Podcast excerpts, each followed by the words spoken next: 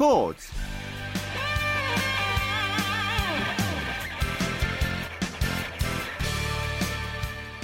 네 안녕하십니까. 일요일 스포츠 스포츠의 아나운서 최시중입니다.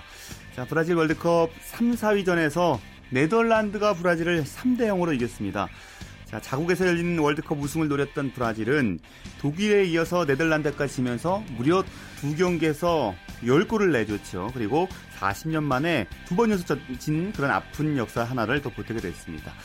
자, 이제 브라질 월드컵 결승전만 남겨두고 있는데요. 전차 군단 독일과 또 메시가 버티고 있는 아르헨티나가 만납니다. 누가 우승컵을 주게 될지 궁금합니다. 오늘 스포츠 스포츠 먼저 축구 소식으로 시작해보죠. 스포츠 서울의 김현기 기자와 함께합니다.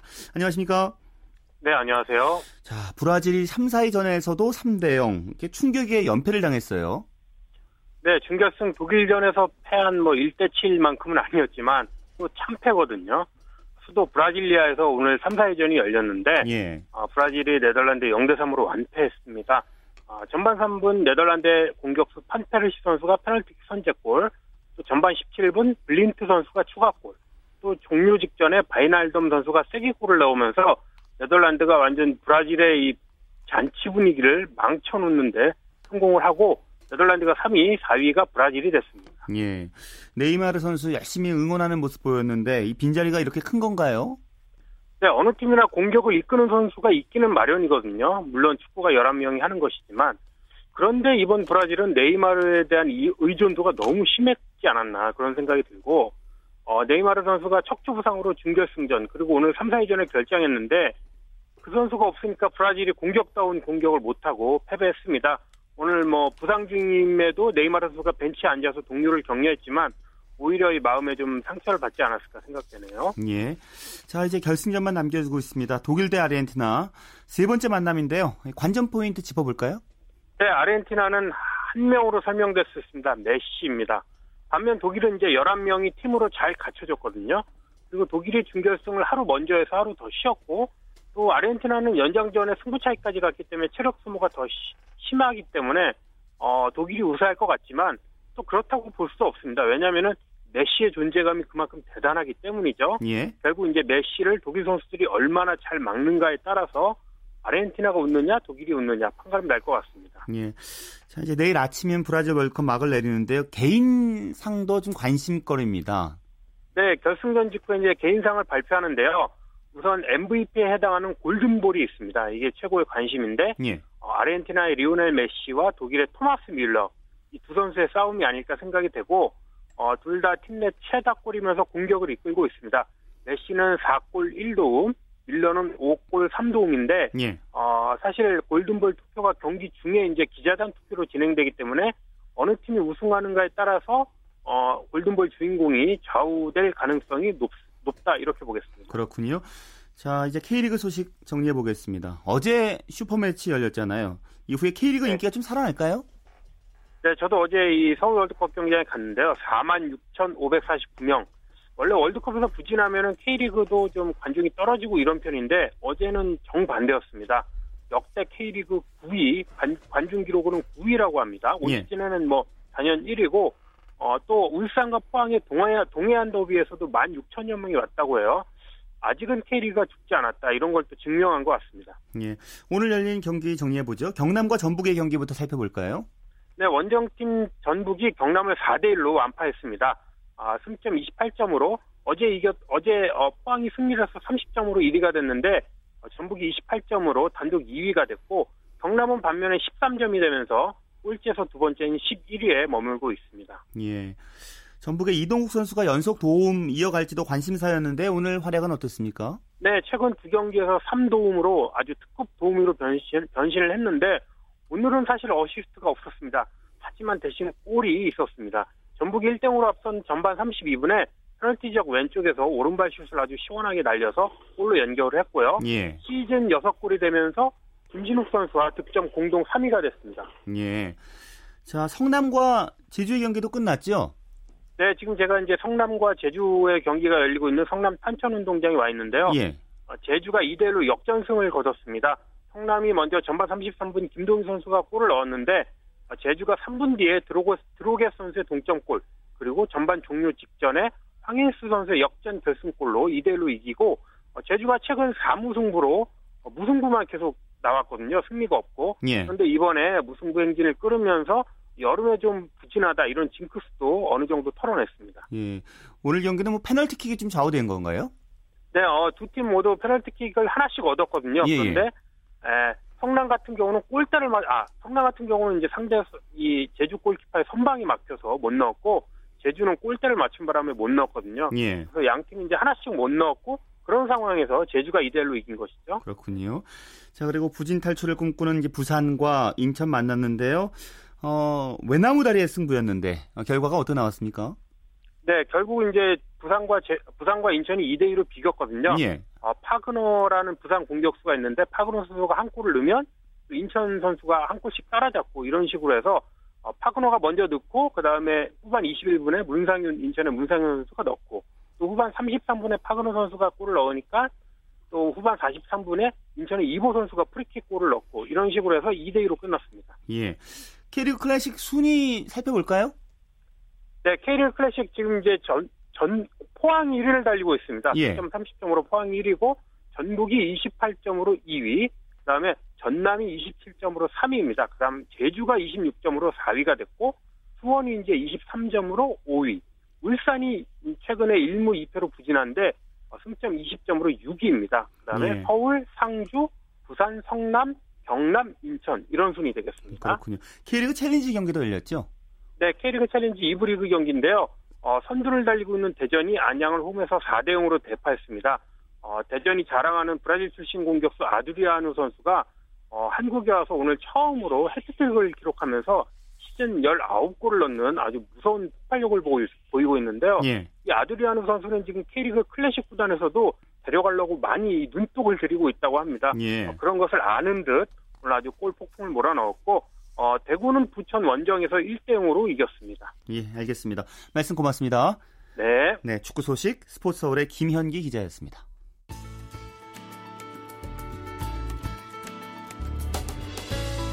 스포츠가 주는 감동과 열정, 그리고 숨어있는 눈물까지 담겠습니다. 스포츠 스포츠 최시중 아나운서와 함께합니다. 네, 스포츠를 얘기할 때 또 기록을 빼놓을 수 없습니다. 이 기록도 스포츠를 보는 아주 재미 가운데 하나인데요. 그 기록을 찾아보는 스포츠 기록실 스포츠 평론가 신명철 씨와 함께하겠습니다. 안녕하십니까? 네, 안녕하세요. 예, 인천 아시아 경기 대회 앞두고 아시안 게임에 얽힌 기록 쭉 살펴보고 있는데요. 네. 이제 벌써 2006년까지 왔습니다. 아, 도하 많이 왔습니다. 네. 아시안 게임 좀 오늘 살펴볼 텐데요. 네. 그 제15회 이제 도하 아시안 게임에서 우리나라가 또 순위 2위를 지켰네요. 3년 3개 대회 연속 지킨 거죠? 네, 그렇습니다. 이 대회 우리나라는 국제 종합 경기 대회 출전 사상 처음으로 여성 스포츠인인 정현숙 씨, 그러니까 뭐 중장년 스포츠 팬 여러분들은 너무나 잘 아시죠. 1973년 사라예보 세계 탁구 선수권 대회 때 지금 이제 국회의원이 되셨습니다만 이에리사 선수와 함께 예, 힘을 모아서 당시 일본, 중국을 다 꺾고 처음으로 우리가 단체전 금메달을 땄을 때 그 멤버 아닙니까? 예. 예, 이분이 이제 그 이제 여성 스포츠인으로서 상당히 이제 원로급까지 이렇게 올라갔는데 이 단장으로 해서 모두 39개 그러니까 처음으로 여성 스포츠인이 이 국제 주- 종합경기대 단장이 된 거예요. 예, 39개 종목 가운데 37개 종목에 800 예, 아, 32명의 선수단이 참가해서 금메달 58개, 은메달 53개, 동메달 82개로 어, 1998년 방콕 대회에 이어 2002년 부산 대회까지 해서 3연속 종합 2위에 오르기는 했는데 예. 조금 좀 실망스러운 그 경기 내용 절대 성적이었어요. 왜냐하면 금메달이 58개인데 그 앞선 대회 보면 히로시마는 63개였고 그리고 방콕 대회 경우는 65개였거든요. 그리고 예. 부산 대회에서는 또 96개 금메달을 그 일궈낸 적도 있고 해서 그, 그 무렵에 있었던 아시안 게임에서는 좀 금메달 숫자가 많이 좀 떨어졌습니다. 물론 이제 홈에서 열린 부산 대회는 좀 논외로 해야 되겠지만 말이죠. 예. 그리고 그런데 이제 좀 우리나라로서는 조금 다행스러웠던 게이 라이벌 일본이 메달 박스인 그 육상에서 중국에 아주 크게 밀렸습니다. 그래서 금메달 50개 그친 게 어떻게 보면 뭐 우리로서는 또 다행이라면 다행일 수도 있는 그런 일이었습니다. 항상 이 아시아 경기 대회 얘기하면서 기초 종목인 이제 육상과 예, 수영 네, 예, 우리가 지금 풀어야 될 숙제라는 얘기 해주셨잖아요. 예. 근데 이 대회에서도 그 일본도 육상에서는 참패를 했네요. 네, 우리뿐만 아니라 일본도 아주 고전을 했습니다. 이 대회에서는.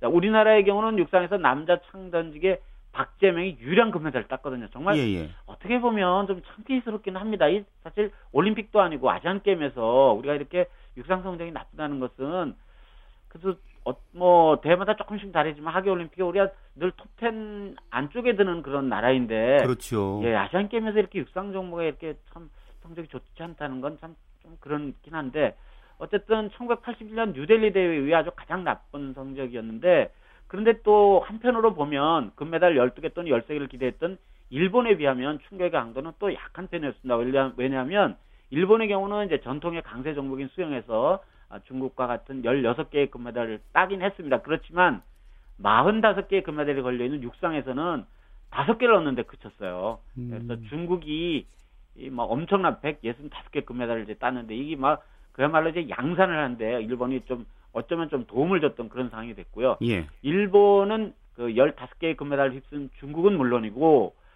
이쪽 그 서아시아 나라들 있지 않습니까? 막 바레인, 카타르 이런 나라들이 최근 들어서 육상에 강세를 보이는 이유는 예. 이 아프리카 선수들 귀화를 시키고 있어요. 예. 예, 축구 국제대회 보시면 이제 아프리카 귀화 선수들이 이쪽 나라 선수를 뛰는 거 가끔들 보시잖아요. 그렇죠. 마찬가지로 육상에서도 그렇습니다. 아, 그래서 이런 나라들에서 밀리기 시작했고 또 하나는 이제 중앙아시아 옛 소련에서 분리돼 나온 이 카자흐스탄이 또 있지 않습니까? 예, 예. 이 나라 또 육상이 세거든요. 예, 그래서 일본이 그 1950년대, 60년대, 70년대 오랜 기간 쌓아왔던 그 아시아 육상 강국의 위상이 특별히 이 도하대를 계기로 크게 퇴색을 음. 했습니다. 아마 제가 보기에는 이번 인천 아시안 게임에서도 일본이 과거의 그런 육상 강국의 영, 영광 이런 거 이어가기는 예. 힘들지 않을까. 예, 이런 다른 나라들, 서아시아 나라들, 카자흐스탄 이런 나라들의 추격세가 엄청나게 셉니다. 예. 그러고 보니까 그 카타르에서 열리면서 축구 그 카타르 팀도 거의 귀화 선수 상당히 많았던 걸로 제가 그 기억이 나네요. 그러시죠? 네. 예. 그러니까 서아시아 나라 선수를 분명히 아닌데 좀 그러니까 말하자면 얼굴색도 좀 이상. 그 선수를 대부분 다 이제 아프리카에서 또 영입을 해서 귀화를 시키거든요. 예. 그 도하 아시안 게임에서는 뭐 박태환 선수가 뭐 최대 성과잖아요. 그렇습니다. 네, 2년 전인 2004년, 그러니까 2006년이 도하 아시안 게임이니까요. 2004년 아테네 올림픽에 이제 중학생 심으로 출전했다가 또 실격도 되고 막 그랬지 않습니까? 그런데 예. 박태환 선수가 2년 사이에 정말 부쩍 성장을 했습니다. 그래서 이 도하 대회에 수영 남자 자유형 100, 200m에서 1분 47초 12에 우리나라 신기록이기도 하고 또 아시아 신기록을 세우면서 금메달을 딴 데 이어서 자유형 400m와 1500m 잇따라 석권에서 3가랑에 올랐던 장면 다들 기억하고 계실 거고요. 이것 이 3가랑뿐만이 아니라 자유형 100m에서는 10, 50초 02에 우리나라 신기록으로 은메달을 추가를 했고 개형 400m, 혼개형 400m, 개형 800m 이번에 뭐 박재환 선수도 또 2000 아시안 게임도 이런 자기의 주 종목인 자유형 외 종목 혼개형 같은 개형 같은 종목도 혼개형 같은 종목도 이제 개인 혼용이 되겠습니다만은 도전해 보겠다는 또 의사를 밝히고 있지 않습니까? 예. 예, 이렇게 개형 3개 종목에서도 동메달을 획득하면서 금메달 3개, 은메달 1개, 동메달 3개 놀라운 성적을 올렸습니다. 그래서 45개 나라 12,000여 명의 선수가 출전한 이 대회에서 최우수 선수, 영, 그렇죠. 최우수 선수, 그렇죠. MVP가 됐었, MVP가 됐었죠. 우리나라 선수가 아시아 경기대회에서 수영 3관왕이 된 건 1982년 뉴델리 대회 때 여자 배영 100m, 200m 그리고 개인 혼영 200m 금메달리스트인 아시아의 인어 최윤희 선수 이 이후에 24년 만이었고 이 최우수 선수 그러니까 대회 MVP는 1986년 서울 서울대회 때 탁구 유남규 선수가 남자 단식 단체전 또 이 금메달 차지하면서 이관왕이 되면서 그때 MVP가 됐었거든요. 예. 그때 이후 20년 만의 일이었습니다. 예, 그렇군요. 네. 박태환 선수 외에 또 어느 종목이 한국의 메달 레이스 힘을 보탰습니까? 네, 이 사이클의 경우는 이제 아시안 게임에서는 우리가 아주 주력도 아주 그 메달 박스 종목이지 않습니까? 예, 남자 사이클의 간판 스타인 장선재 선수가 포인트 레이스 그리고 4km 개인 추발, 4km 단체 추발해서 우승해서 삼관왕이 됐고요. 어, 태권도는 남녀 8체급 모두 16체급 가운데 9체급을 석권해서 뭐 여러 국제 종합 경기 대회 때 늘 그랬습니다만은 메달 레이스 1등 공신이 됐고요. 예. 양궁은 뭐 늘 그렇죠. 예, 그리고 골프도 또 남녀 4개 세부 종목을 휩쓰는 강세를 보였습니다. 여자 핸드볼의 경우는 어, 최근 우리 스포츠 팬 여러분들이 많이 의식하고 계시는데 이 쿠웨이트라든지 서아시아 나라들이 이 핸드볼 종목에서 우리나라에 대한 굉장히 그 심판 판정이라는 건 굉장히 불리한 건 많이 판정 내리고 그러잖아요. 예, 예. 그런데도 불구하고 여자 핸드볼의 경우는 카자흐스탄을 꺾고 5연속 우승을 했고 남자 하키도 결승전에서 중국을 3대 1로 누르면서 4년 전인 부산 대회에서 2연속 우승했습니다. 그리고 뭐 레슬링이라든지 또 특히 이 대회에서는 그 한판승의 사나이 예, 이미지를 완전히 굳힌 유도 이원희 선수도 또 금메달 따면서 우리나라가 종합순위 2위를 지키는데 어. 크게 이바지를 했는데요. 예. 다만 이 도하 대회는 어, 스포츠 팬 여러분 아마 기억하실 겁니다. 정말 안타깝게도 승마 종합마술에 출전했던 김영칠 선수가 경기를 하다가 그 낙마를 하면서 그렇죠. 예, 예. 숨지는 정말 그런 불행한 일이 있었습니다. 자, 한국, 중국, 일본 외 나라들 성적은 어땠습니까? 네, 금메달 23개 앞에 잠깐 말씀드렸던 이 중앙아시아의 카자흐스탄, 우즈베키스탄 이런 나라들이 이제 아시안 게임에서는 상당히 강한 그 세력으로 지금 부상을 하고 있는 과정에 지금 있지 않습니까? 예. 금메달 2대에서 도하대에서 카자흐스탄이 23개를 땄는데요. 2002년 부산 대회에서 두 대회 연속 4위에 올랐고 북한은 금메달 6개로 16위에 그쳤는데요. 이 성적은 바레인이나 홍콩보다도 뒤진 성적이었어요.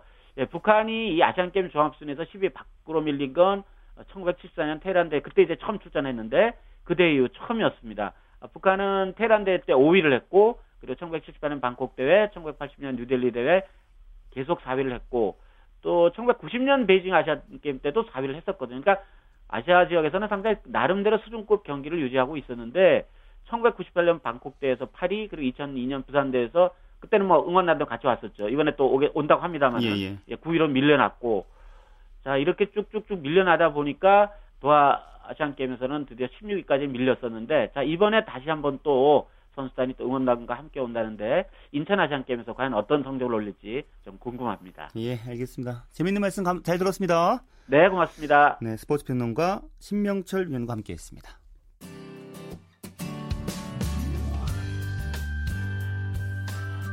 스포츠를 듣는 즐거움. 스포츠, 스포츠. 최시중 아나운서와 함께합니다. 네, 뜨거운 야기, 야구 열기 느껴보죠. 오선의 윤세호 기자 함께합니다. 안녕하세요. 안녕하세요. 자, 오늘 네 경기 벌써 끝났네요, 이제. 네, 막네 경기가 다 마무리가 됐습니다. 예, 먼저 그 어제 연장 접전을 벌였던 롯데와 기아 어, 경기부터 살펴보죠. 팽팽한 투수전이었다면서요. 네, 어제 무려 뭐 5시간 반 동안 네, 연장 혈투를 펼쳤던 두 팀이 오늘은 어, 선발 투수 간의 음, 막강한 그 투수전을 또 벌였습니다. 어, 양팀 선발 투수인 옥스프링 선수와 양현종 선수 모두 정말 자기 몫을 다했는데요. 옥스프링 선수가 8이닝 무실점, 양현종 선수는 7이닝 1실점으로 네, 정말 뭐 대단한 선발 투수 대결이 벌어진 끝에 2대 0으로 롯데가 승리했습니다. 예, 오늘 그 롯데 그 승부를 가른 선수는 누굴까요? 음, 일단 뭐 투수들은 다 잘했으니까 투수를 또 꼽을 수 있을 것 같고요. 어, 야수 쪽에서, 그러니까 타자 쪽에서 지켜보면요. 어, 최준석 선수가 어제 또 포수로 출장하면서 많은 화제가 됐잖아요. 그렇죠. 최준석 선수 오늘 또 1회부터 적시타를 날렸고요. 그러면서 롯데가 리드를 잡았습니다. 그리고 8회에 또 롯데 신봉기 선수가 정말 천금 같은 추가점을 뽑아주면서 네, 롯데가 2대 0으로 승리를 할 수 있었습니다. 예, 그 최준석 선수 얘기해 주셨는데 9년 만에 포스 마스크 쓰고 도루까지 잡았어요. 자, 이렇다면 이제 강민호 선수 빈자리 가끔은 좀 메울 가능성이 있을까요? 네, 글쎄요. 최준석 선수가 사실은 뭐 입단을 롯데, 과거에 롯데 입단했을 때 포수로 입단을 했습니다. 예. 그만큼 포수 경험이 있었기 때문에 이렇게 비상시에 어제 또 강현 선수가 머리에 맞는 사고를 당했잖아요. 예. 그러면서 이렇게 비상시에 포수를 맡게 됐는데 사실 어 지도자 입장에서 감독 코치 입장에서 야수를 포수로 돌린다는 게 굉장히 어려운 결정입니다. 예. 포수가 무엇보다 부상 가능성이 굉장히 높은 포지션이거든요. 그렇기 때문에 경기 중에 만약에 어, 포수를 본 야수가 그러니까 뭐 내야수나 외야수가 다치기라도 한다면 그게 굉장히 팀에 있어서 큰 손해가 될 수 있잖아요. 그렇죠. 그렇기 때문에 음, 야술이 이렇게 포스 마스크를 쓰는 거는 어제처럼 정말 비상시의 경우, 그러니까 다른 대안이 없을 때만 예. 일어날 것 같습니다. 자, 기아의 선동열 감독이요. 외국인 선수 교체 카드 뭐 얘기를 좀 했는데 홀튼과 어센시오 뭐 후반기 그러면 어떻게 되는 걸까요? 네, 일단은 8월 15일까지 교체가 완료가 된다면은 포 시즌까지도 뛰는데 전혀 문제가 없습니다. 예. 지금 기아가 어떻게든 4위 안으로 비집고 들어가야 되는 상황이잖아요. 예. 그만큼 송돌 감독이 이렇게 뭐 교체 카드까지도 이야기를 꺼낸 것 같은데요. 음, 일단 기아의 투수인, 투수인 홀튼 선수와 어센시오 선수의 모습을 보면요. 홀튼 선수는 4월까지는 굉장히 좋았습니다. 그야말로 뭐 일본에서 다수상을 차지한 경력을 그대로 이제 보여줬는데요. 하지만 5월부터 지금 좀 조금씩 하락세에 접어들고 있고요. 어, 어센시오 선수 같은 경우에 마무리 투수인데 좀 기복이 문제입니다. 잘 던질 때는 정말 뭐 음, 세이브왕을 차지할 수 있을 것 같은 그런 모습을 보여주지만 또 흔들릴 때는 어이없이 무너지면서 블론 세이브를 하기도 하거든요. 예. 네, 기아가 지금 굉장히 급한 상황인데요. 정말 칼을 빼들 수 있을지 지켜봐야 될 것 같습니다. 예. 자, SK와 삼성의 경기는 SK가 에이스 덕일까요? 어제 이어 승리를 챙겼습니다. 그렇습니다. SK가 에이스 김광현 선수의 무실점 호투에 힘입어서 4대 1로 삼성을 꺾었습니다. 예. 자, 김광현 선수 전반기 마지막 등판이었잖아요. 음, 네. 그리고 또 올 시즌 삼성전 첫 등판이었는데 후반기 좀 기대해도 좋을 것 같아요. 네, 오늘 뭐 승리 따내면서 9승을 달성을 했고요. 어, 사실 김광현 선수가 뭐 올 시즌 초반, 그러니까 15경기 때부터 구위가 굉장히 좋아가지고 기대를 많이 받았습니다. 예. 하지만 9위에 비해서 좀 기복을 이렇게 보여주고 있는데요. 어, SK가 지금 굉장히 부진한 상황이잖아요. 지금 8위에 서져 있는데 SK 부진을 생각하면 그리고 또 김광현 선수도 올 시즌 끝나면은 해외 진출을 하려고 지금 준비를 하고 있는 상황이기 때문에 어, SK와 김광현 선수 모두에게 후반기 좀 더 나은 김광현 선수가 좀더 어, 호투를 펼치는 그런 모습이 필요할 것 같습니다. 예. 자, 그리고 이만수 감독 어제 우리 이 얘기 했었는데 울프 선수가 결국 소방수 역할 받아들였나요? 네, 전날 울프 선수가 네, 마무리 투수 역할을 거부했다고 하면서 이만수 감독이 또 멘붕에 빠졌다고 지금 이야기를 했었는데요. 예. 오늘 결국엔 울프 선수가 후반기부터 마무리 투수, 마무리 투수로 나갈 것으로 이제 발표를 했습니다. 예. 어, 지금 뭐 박희수 선수의 이탈로 근심이 굉장히 많은 이만수 감독인데요. 울프 선수의 그 마무리 투수 카드가 적중할 수 있을지 예, 관심이 모아집니다. 네, 그렇군요. 자, 오늘 목동에서는 NC 대 넥센의 경기 있었는데요. 넥센이 NC에게 좀 힘을 못 쓰네요. 그렇습니다. 오늘도 NC가 넥슨을 9대 1로 완승을 거뒀는데요. 이로써 올 시즌 넥센과 NC의 상대 전적이 9승 3패로 NC가 완전히 앞서고 있습니다. 예. 사실 두 팀이 지금 2위 경쟁을 펼치, 펼치고 있잖아요. 정말 상대 전적이 중요한 상황인데요. 오늘도 NC가 넥센 마운드를 완전히 무너뜨리면서 9점을 뽑았거든요. 예. 네, 넥센 마운드가 NC 타선을 당해내지 못하는 모습이 계속 반복되고 있습니다. 예. 특히 넥, NC의 그 이재학 선수는 넥센에 유난히 좀 강하죠. 그렇습니다. 오늘도 5와 3분의 2이닝 1실점으로 어, 승리 투수가 됐는데요. 그러면서 또 9승을 따냈습니다. 이재학 선수가 올 시즌 넥센과 어, 오늘, 오늘까지 합하면 세번 만나가지고 모두 선발승을 거뒀거든요. 정말 뭐 토종 에이스답게 네, 중요한 상대를 아, 맞이해가지고 더 강한 모습을 또 보여주고 있습니다. 예. 한화 대 두산의 잠실 경기는 오늘 팽팽하게 흘러갔어요. 네, 정말 뭐 팽팽한 투수전으로 흘러가다가 9회 초에 어, 하나실 이창현 선수의 역전타로 한화가 2대 1로 극적인 승리를 또 거뒀습니다. 예. 한화가 찬스를 계속 살리지 못했었는데 9회에 드디어 점수 내서 위닝 시리즈 가져갔네요. 자, 반면 그 두산의 유희관 선수는요. 올해는 좀 다소 부진한 모습입니다. 그렇습니다. 어, 그래도 일단 오늘 투구 내용은 괜찮았습니다. 유희관 선수가 5와 3분의 1이닝 1실점을 했거든요. 뭐 동점에서 마운드에 내려가면서 뭐 선발승은 따기에 실패를 했지만 음, 일단 뭐 유희관 선수의 올 시즌 문제를 두고 많은 전문가들이 제구력을 꼽고 있어요. 예. 지난해 뭐 유희관 선수가 사실 뭐 빠른 공을 던지는 투수도 아니지만 저는 정말 뭐 포수가 요구한 대로 그야말로 뭐 밑에 그대로 꽂히는 그런 제구력이 굉장히 주목을 많이 받았잖아요. 예. 하지만 올 시즌에는 유희관 선수의 이 로케이션이 굉장히 높다는 평가입니다. 공이 느린 만큼 가운데로 몰리거나 높은 쪽으로 공이 향하게 되면은 장타를 뭐- 얻어맞을 수밖에 없거든요. 예.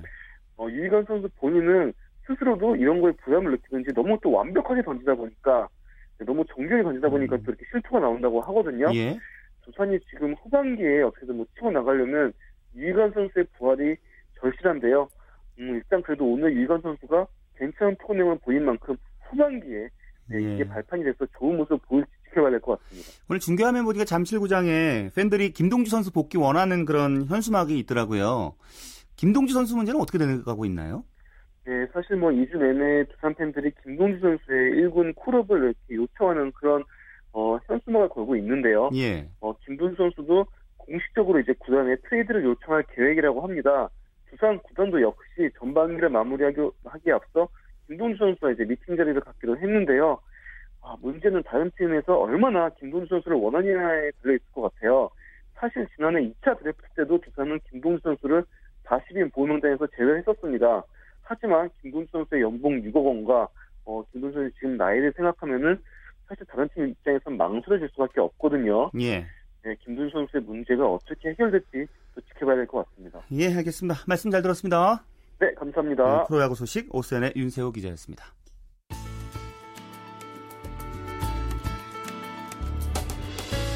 스포츠가 주는 감동과 열정, 그리고 숨어있는 눈물까지 담겠습니다. 스포츠 스포츠 최시중 아나운서와 함께합니다.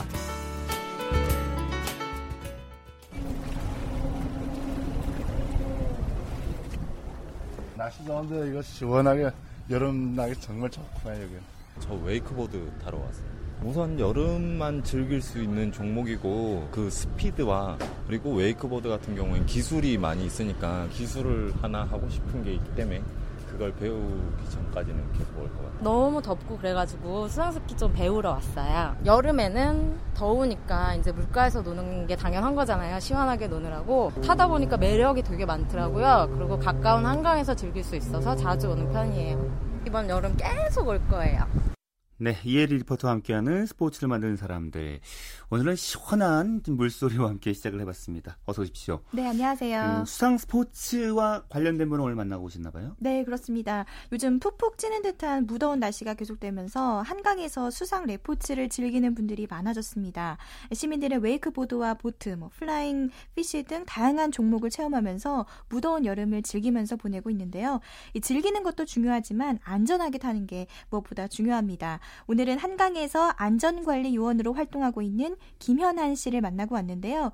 김현한 씨는 지난 1995년부터 학교를 다니면서 수영장과 해수욕장에서 수영 강사로 활동했다가 인명구조 자격증을 취득하면서 지금은 한강에서 안전관리 요원으로 활동하고 있습니다. 예. 김현한 씨의 얘기로 들어보겠습니다.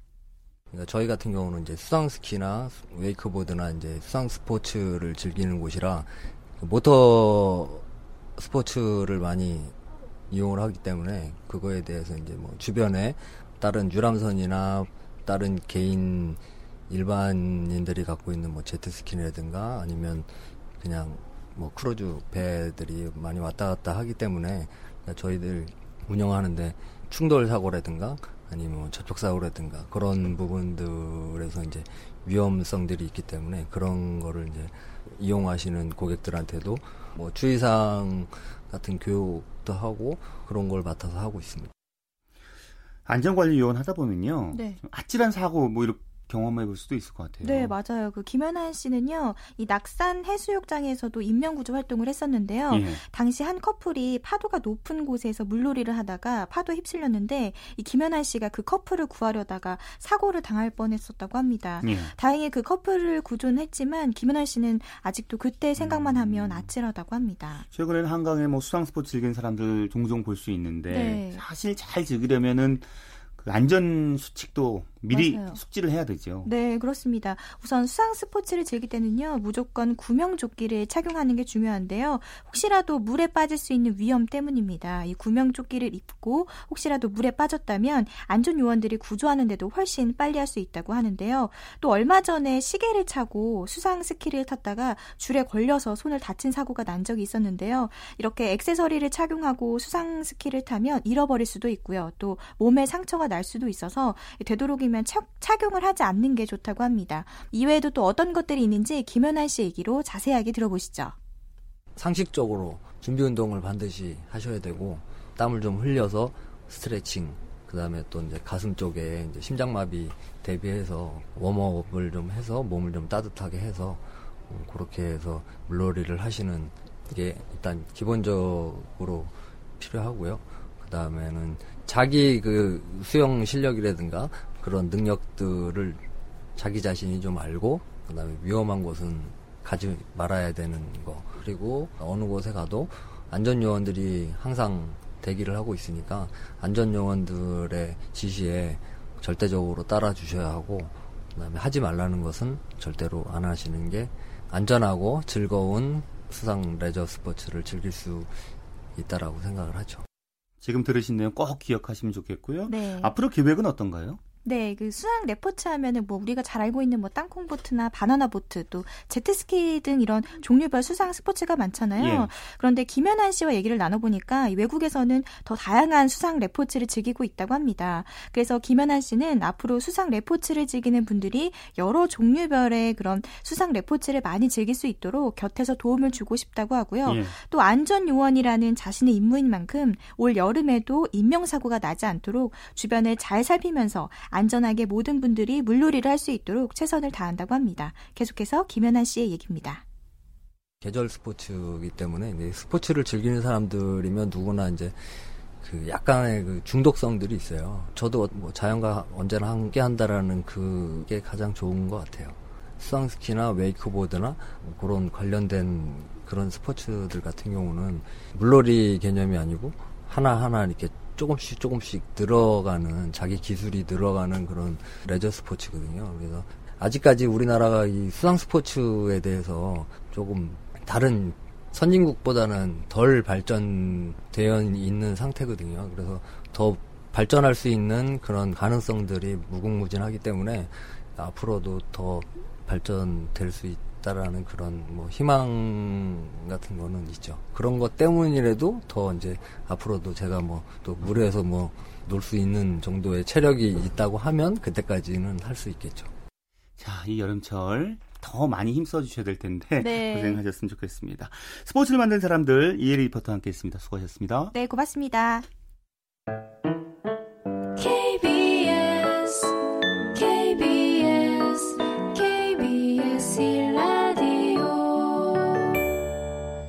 주간 취재 수첩 시간입니다. 스포츠 경향의 김세훈 기자와 함께하죠.